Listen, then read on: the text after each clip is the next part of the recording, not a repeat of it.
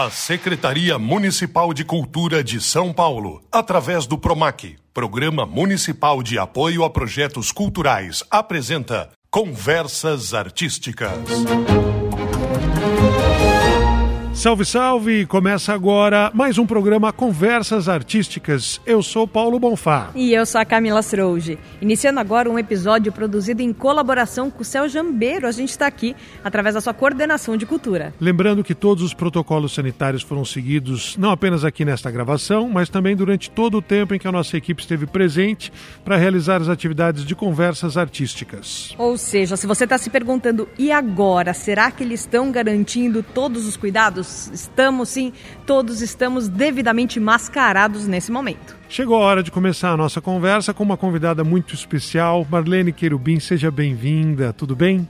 Tudo ótimo, o prazer é meu estar aqui e compartilhar com vocês. Nós estamos aqui falando de cultura e falando de linguagens artísticas dentro do circo.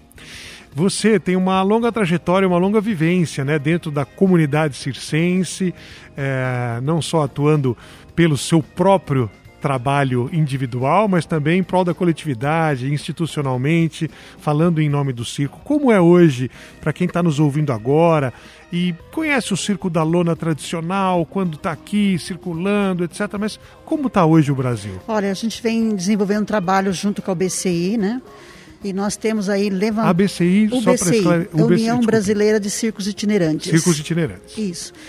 E nós temos desenvolvido esse trabalho é, a nível nacional, então temos aí em torno, do último levantamento que nós fizemos, seiscentos circos, fora as companhias de, de circo, fora os grupos circenses, fora os artistas. Então nós estamos falando no universo aí de umas trinta mil pessoas envolvidas diretamente, né, é, com o, o trabalho do picadeiro, digamos assim. Itinerar no Brasil, como qualquer outra arte, não é fácil, porque nós dependemos principalmente do, do município que recebe o circo, e a gente atender essa burocracia normalmente é, nos traz bastante trabalho, porque é, é, o gestor ele não conhece muito da característica do circo, então muitas vezes eles... É, indicam para a gente os mesmos documentos, as mesmas necessidades que um evento precisa. E circo e evento, eles têm característica bem diferente. Você está, né, comparando, por exemplo, com um show musical, com uma exposição de artes visuais? Exatamente. O circo, ele tem uma atividade continuada. Então, normalmente, o mesmo espetáculo, o mesmo, a mesma arquitetura de lonas, de... de equipamentos que eu trago numa cidade, eu, eu levo igual para outra. Tanto que o projeto arquitetônico do Corpo de Bombeiro vai passando de uma cidade para outra, porque é a mesma, você só muda a localização, né? A, a estrutura em si é a mesma que você vai levando de uma cidade para outra. Então, é, nós, inclusive, é, junto com a O B C I e vários outros grupos é, circense, nós entramos É, com um pedido de uma P L no, no Congresso Nacional, justamente para regulamentar a expedição de alvará para circo. Porque se há de convir que um show aí do Gustavo Lima, que leva sessenta, oitenta, cem mil pessoas, não pode ser a mesma exigência de um circo que chega, né, com característica completamente diferente. E muitas vezes as prefeituras, elas... elas é, pedem toda essa documentação, que ao nosso ver é desnecessário, uma vez que você já atende isso na cidade anterior, na outra cidade, então tem que ter um... Nós sugerimos uma, tipo um passaporte do circo, uma pasta que vai com toda essa documentação de uma cidade para outra, e você faz o pedido no local, tem a fiscalização, claro, seguindo, mas não, não do, da forma que tem feito hoje a grande maioria dos municípios. Claro que tem municípios que são, né, há exceções, né, mas a grande maioria confunde o circo, né, com... com eventos. Entendi. Você está falando aí sobre a burocracia ligada à circulação a dos circulação espetáculos. Dos né? espetáculos. Quando você vai itinerar de uma cidade para outra e precisa novamente apresentar uma série de documentações que eventualmente ou são específicas demais ou são genéricas e não se aplicam à atividade do circo. Exatamente. Mas o circo, com essas quase trinta mil pessoas estimadas, né, no Brasil hoje, ele uh, continua tendo espaço, continua tendo público, as pessoas continuam dando valor à arte circense, que é uh, uma arte milenar, né, que ao longo da história foi se modificando, mas que é muito tradicional. Sim, sem dúvida. O circo ainda é a maior casa de espetáculo do Brasil. Porque se você considerar que a gente tem seis seiscentos circos, né? Vamos pôr uma média um pelo outro aí, que nós temos circo de quinhentos lugares, de novecentos lugares, de dois mil lugares, de dois mil e quinhentos lugares, como é o caso do Espacial, e mais sete, oito circos no Brasil. Então você tem aí um público muito grande, né? Que é, chega às vezes a ultrapassar até, o, até os grandes shows, né? Porque a gente tem espetáculo é, de, de terça a domingo, digamos, e no sábado, domingo, três, quatro espetáculos no sábado, quatro no domingo. Então a gente tem um grande público que gosta de circo, graças a Deus, né? O público que é um público de família, né? Então você sempre quer manter essa tradição. Então o pai leva seus filhos, os, os avós levam seus netos. Então a gente tem realmente um público grande.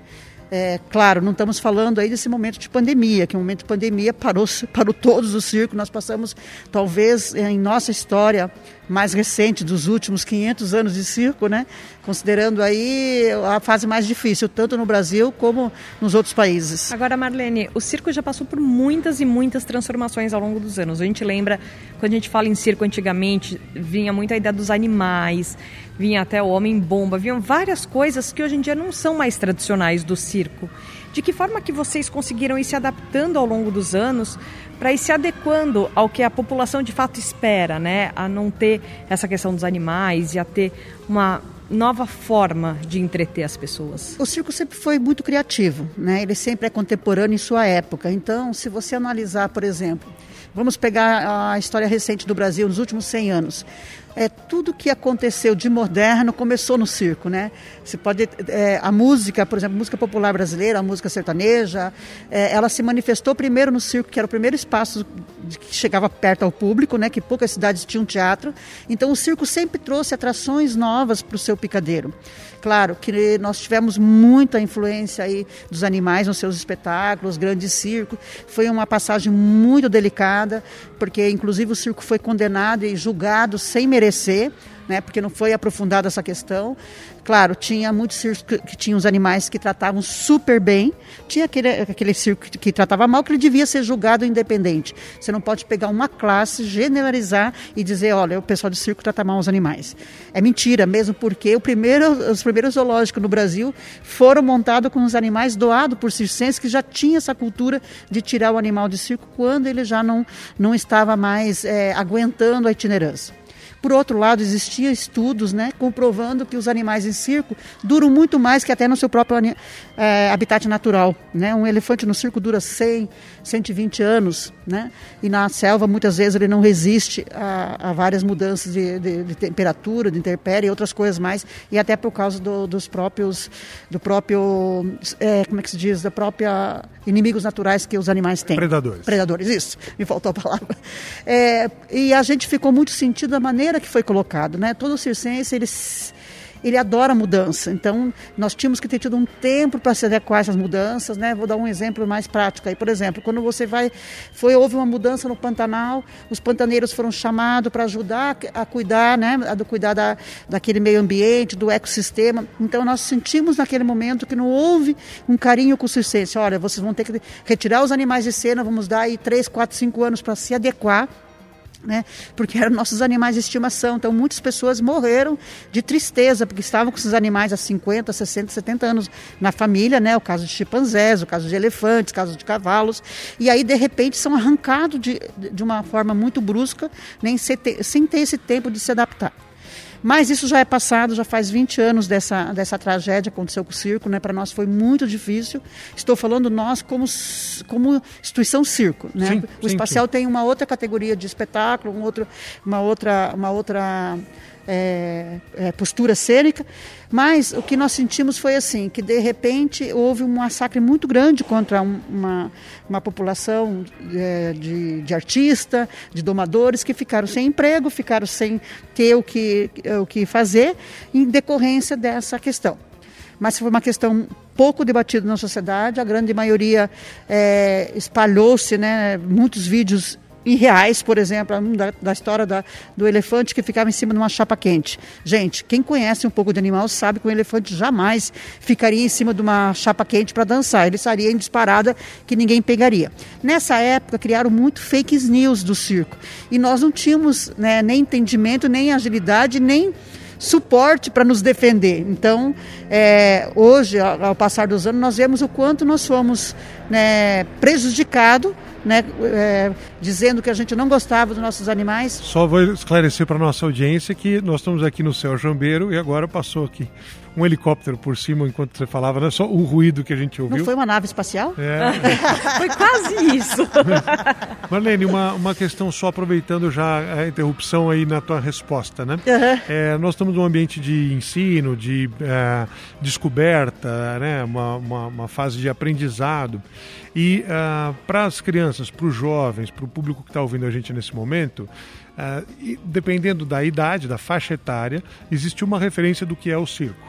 Então, você diz, ah, vinte anos atrás, né, mais ou menos, os circos foram proibidos de utilizar animais nos espetáculos. Para alguém mais jovem, nunca nem soube que havia animais nos espetáculos. É, essa, essas mudanças, né, que você uh, mencionou, ah, o circo é criativo, o circo tem jogo de cintura, o circo tem múltiplas possibilidades. É, como é que ela é, influi no interesse de novos é, ou de possíveis novos profissionais, de pessoas que vão é, pedir um emprego para começar uma carreira no circo ou para seguir uma das possibilidades, como malabarista, como acrobata, como mágico, como dançarino, enfim, é, como, como um artista circense.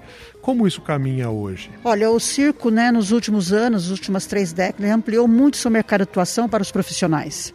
Antigamente, o, o circense ele se preparava, o artista ou técnico ou gestores, para trabalhar só na itinerância. É, a partir da década de oitenta, houve uma explosão de implantação de escolas de circos.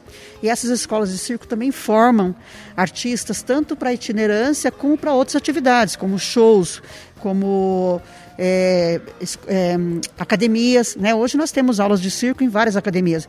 O circo acabou saindo, né? Alguma, algumas das modalidades saíram do picadeiro e foram para outros espaços. Então, é, eu tenho recebido nos últimos anos, inclusive, vários a, a, artistas que se iniciaram no, nessas escolas, nesses projetos de, de circo-escola, e que depois vêm para fazer sua formação, digamos, sua formação mais completa no, no picadeiro de circo.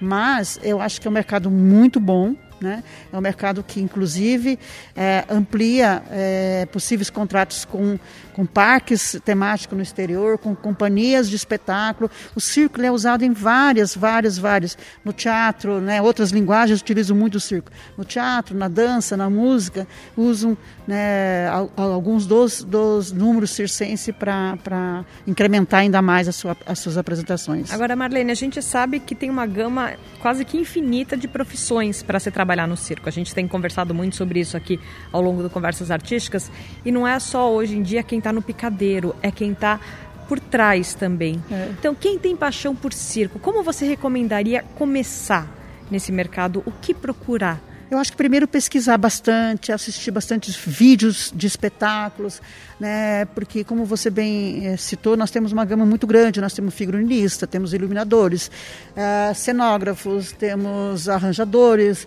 uh, né? Além de todas as, as atividades artísticas, né? Todos os números que são ali apresentados, tanto dos aéreos como do solo.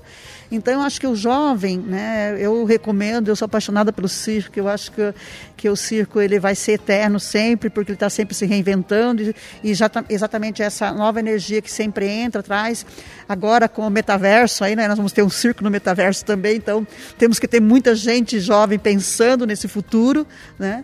É, o que, que nós fizemos há, há, há, há dez anos, há vinte anos atrás? Pensando no futuro, a gente criou alguns mecanismos para agradar essa, essa, esse futuro profissional, mostrar para ele. Então, sempre que tem uns espetáculos, a gente convida para conhecer os bastidores. Antigamente, o circo era muito fechado, a gente não abria as portas para mostrar. Hoje, a gente recebe muitas escolas, fazemos oficina circense, mostrando para esse jovem as possibilidades que ele tem como um profissional no futuro. Só que, né, eu sempre sabia, não é brincadeira, o, o artista de circo tem que ensaiar muito, é uma profissão que exige, igual muitas outras, muita dedicação, muito estudo, né, muita, muita parte técnica, formação principalmente é muito importante. E você ah, considera que hoje também está mudando o cenário eh, do circo como indústria familiar? Porque é muito tradicional é, do circo, ao longo dos anos aqui na, na história brasileira, das famílias que através de gerações vão perpetuando e vão mantendo a atividade circense, né? Uhum. É, hoje em dia você tem muito acesso à informação e você tem muita concorrência também. É, como qualquer linguagem artística, você disputa o espaço e a atenção das pessoas e o bolso das pessoas também é, com outras manifestações. Como é que é o, o cenário hoje das empresas de circo? Ainda é mais familiar, é, tão mais profissionalizados, como negócio para quem vai ingressar e vai fazer uma carreira fora do picadeiro. Ah, eu gostaria de ser produtor, eu gostaria de ser é, administrador do circo, eu gostaria de ser é, diretor de um espetáculo, enfim, como que é hoje esse, é, essa composição? Olha, eu estudei muito esse mercado, inclusive lancei um livro, né, chamado Gestor Espetacular, falando exatamente do circo, né, como fazer a gestão de uma empresa circense, o que é uma empresa circense, como é que ela se organiza internamente. E eu digo para você é, que eu tenho muito orgulho de, de olhar para trás e dizer que que bom que as empresas circenses eram empresas familiares, mas elas nunca deixaram de ser empresas, porque você itinerar, por exemplo, você, você imagina você viajar com setenta, sessenta, noventa pessoas numa turnê, né? Que você tem que levar todos os trailers, as carretas, todos os equipamentos. Então esses, esses gestores, esses profissionais têm que ser muito competentes, independente se ele é um, se é uma empresa familiar ou não. Por que que uma empresa familiar, o circo, normalmente? Porque você, claro, você vai sair para uma, para uma turnê, você vai levar sua família junto, você acaba casando no meio do caminho, acaba tendo filhos no meio do caminho. Então, é, muitas vezes eu ouvi essa questão da, da, da empresa familiar como um sentido pejorativo. E eu sempre fui defensora. Gente, vocês não conhecem a estrutura administrativa de um circo, você não conhece a organização de um circo, tem que ser muito, muito, muito... Plane... Tem que ter muito planejamento para as coisas acontecer exatamente assim. Vamos fazer o exercício aqui. Eu chego numa cidade na segunda-feira com toda a minha, minha companhia, começa a chegar desde de manhã as carretas, os trailers, e eu tenho que estrear na sexta-feira. Qual é a empresa, qual é o teatro com dois mil e quinhentos lugares que consegue montar em cinco dias e deixar entregue perfeitamente para o seu público? E, e note, sem um investimento nenhum do, do, de, de patrocinador ou de, de órgão público, né? Então eu acho que o circense, ele é sim um bom administrador, independente se é um circo é, chamado familiar ou não. Sempre, todos os circos, eles têm que ter uma empresa, porque se não tiver empresa, não tem como funcionar, né? Então, quando, quando diz isso aí, eu tomo muito cuidado de explicar exatamente isso, porque existe uma forma pejorativa. Ah, não, porque é um... É, é, é como, como se fosse amador. Como exatamente, e não é, muito pelo contrário. Algo mais amador. É, tem que ser muito profissional para conseguir manter uma empresa desse, desse, desse nível, itinerando, e as coisas funcionarem perfeitamente. E na sua avaliação aqui para nós, como uma representante do setor, o quanto a tecnologia interferiu ou interfere hoje na vida do circo? Tanto uh, para quem está por trás da cortina, né, na administração, na produção, como para o próprio espetáculo, para os shows, para as rotinas, para os números que são apresentados. Ah, eu acho que veio ajudar e muito, né? A tecnologia faz parte do circo. O circo sempre foi inovador, ele sempre mostrou para a sociedade coisas novas, né? Tanto que o circo inventou muitos equipamentos que hoje a sociedade usa, foi o circo que inventou, porque ele tinha que fabricar suas próprias, sua própria tecnologia naquele momento, né? Eu acho que a informatização, é, L E D, quer dizer, tudo que é, tanto na área de, de inter, na, na, na questão da internet, facilitar as transmissões, né, L E D, é, tudo que é tecnologia, digamos, tudo que é equipamento, né, que foi, é, que foi também, é, como é que se diz, atualizado. Eu acho que o circo se beneficiou muito e se beneficia disso, né? Tudo que é eletrônico, tudo que, é, que vem ajudar a melhorar, tanto na, na cenografia, como na, na, na apresentação, como na divulgação, né? Eu acho que o circo, ele tem essa visão e ele a, aceitou muito bem e, e, e trabalha bem isso, né? Eu acho que, voltando um pouco, né, aí para a internet, para as redes sociais, aproximam você do teu público, aí você, né, por outro lado, a tecnologia melhora teu espetáculo visualmente. Então, eu acho que tudo isso agrada o público e o circense sempre, sempre recebeu bem as novidades. Eu ia perguntar exatamente isso, Paulo, se eu tirasse as palavras da minha boca, eu ia falar sobre a questão da tecnologia, como ela foi evoluindo ao longo do tempo, Mas agora, Marlene, você falou da questão das redes sociais. De que forma que a rede social aproxima vocês do público final? Vocês conseguem ver uma interação maior? Porque geralmente a gente vê os artistas e antigamente era aquela coisa, o artista está lá no palco e você não tem contato, e ele se torna alguém inalcançável. Uhum. As redes sociais trouxeram os artistas para mais próximo das pessoas, então elas se sentem mais participativas. Você sente isso também no circo? Sim, para nós foi uma evolução. Primeiro o circo era muito fechado, nós não abríamos nosso, nossas atrações em função de preservar até a, a concorrência com outros circos, né? O circo sempre, olha, atração internacional, essa atração é única. O circo sempre viveu muito desse marketing do factoide, que a gente chama, que é chamar a atenção do público para o novo, para o diferente. Aos poucos o circo foi abrindo as portas, recebendo televisão, mostrando o nosso modo de viver, o nosso modo de fazer, né? Isso foi também já abrindo espaço na sociedade, a sociedade foi conhecendo um pouco mais esse universo, que era, uma, era, era até meio mágico, né? Era uma coisa assim bem separada, isso estou falando muitos anos atrás. Isso já foi abrindo as cercas, digo, a gente abriu as, as cercas para entrar. Com o advento da internet, a gente, os mais jovens do circo, né, não a minha geração, mas os mais jovens, é, vinham para os seus pais, olha, está acontecendo isso, acontecendo aquilo. Eu me lembro muito bem quando meu filho Jackson entrou na, na universidade, foi fazer T I, e ele chegou para mim, mãe, você tem que colocar um computador no circo, você tem que fazer isso, tem que fazer aquilo, você tem que abrir as redes sociais. A primeira rede social era o C U T na época, né? Você tem que... Então, a gente sempre teve essa segunda e terceira geração nossa que... que também trazia essas informações, né? E o circo também foi se, se abrindo, né, para receber. E aí, né, de modo geral, a gente sempre tem que estar pesquisando e vendo o que, que o público quer, né? Então, a primeira, eu me lembro a primeira vez que eu olhei, o, o, por exemplo, o YouTube, e falei, nossa, mas a gente vai mostrar espetáculo nesse lugar? A gente vai acabar, a gente vai acabar com, com, com as nossas coisas, né? Vão acabar com a nossa novidade. Quer dizer, a cabeça nossa realmente era voltada para isso. Esconder o que você tem para valorizar. Porém, nós também fazíamos exercício, isso, né? Eu gravei mais de trinta programas da Xuxa, participamos de Fantástico, e inúmeros programas de televisão. Então, isso era um, era um, era uma, era um momento que a gente também estava abrindo as portas desse, desse, desse, desse picadeiro, mostrando para o público que nós tínhamos e criando essa, essa curiosidade.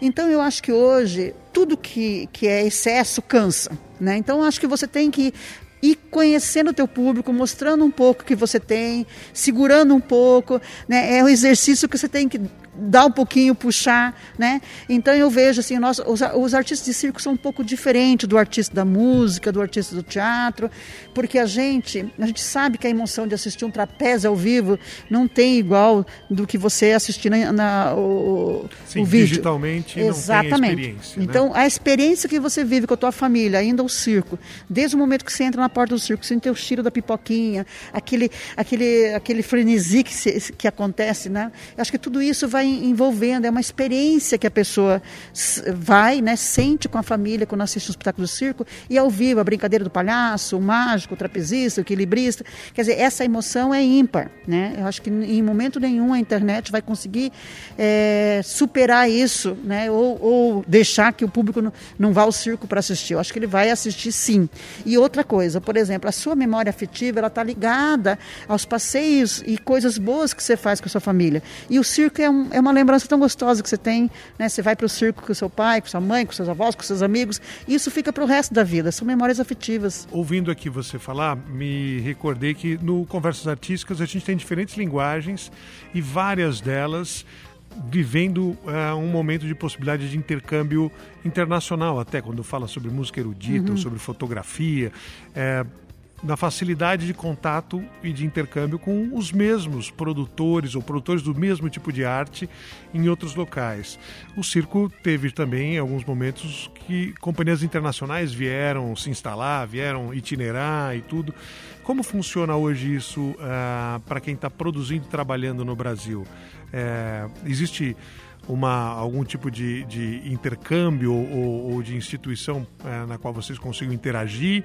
É, existe concorrência, receio de que, olha, vão plagiar aí um número que a gente tem ou vão levar embora um artista meu que faz muito sucesso? O circo sempre foi de vanguarda, né? O circo brasileiro, inclusive, exporta esses artistas há cinquenta, sessenta anos. Os melhores artistas brasileiros sempre foram para o exterior, né? Sempre foram trabalhar nos Estados Unidos, na Europa, na Ásia. Então, nós, sempre, nós tivemos... Um, a gente tinha uma rede já internacional, né, de Minas, que vinham observar o Brasil, que vinham chamar esses artistas no Brasil para ir para fora, como nós também trazíamos. Eu, eu já trouxe artistas da, da, da, da Rússia, da França, da Alemanha, da Mongólia, se entende, de Cuba. Então, o circo sempre teve isso, essa troca. É, o circo não tem fronteira. Né? Na verdade, assim, você, você tem essa, essa, essa rede internacional já feita há muitos anos, né? Não é de agora. Claro que a, que a internet favoreceu bastante, mas a gente já tinha isso fortalecido antes. Por exemplo, nós temos um festival de Monte Carlo que existe há cinquenta anos. Muitos brasileiros já participam desse festival, né? Por exemplo, nós temos um artista brasileiro, temos vários artistas brasileiros que participam de, de festivais no mundo todo. Então, claro, existe a concorrência, claro, a gente está sempre pro, querendo proteger o nosso, o, nosso, o nosso ouro, mas nós temos o, o, o empresário circense, o, o diretor de espetáculo do circo, ele tem uma cabeça diferente, quer dizer, nós usamos esse marketing a nosso favor. Se sai um artista nosso daqui para ir para o Soleil, então eu sou boa, o nosso espetáculo é bom, então eu faço, eu faço questão disso. Isso. Se eu saio um artista meu para ir para um festival, como o Peterson, um Jardim, que saiu do Circo Espacial, já representa o Brasil mais de vinte festivais internacionais. Então você diz, que orgulho que nós temos que nós produzimos esse artista. Nós conseguimos ter um nível, né, tão aprimorado e tão, tão importante de representar o Brasil fora. Então, profissionalmente também, para quem nos ouve, é uma possibilidade, é uma possibilidade. de fazer uma carreira que tenha rumo internacional depois. Grande possibilidade. É, nós trouxemos, eu trouxe, em, eu fiz parte, fui vice-presidente do, do Festival Internacional Contest, que realizamos em São Paulo em dois mil e dezoito. Foi o único festival brasileiro que trouxe, que era um festival de competição.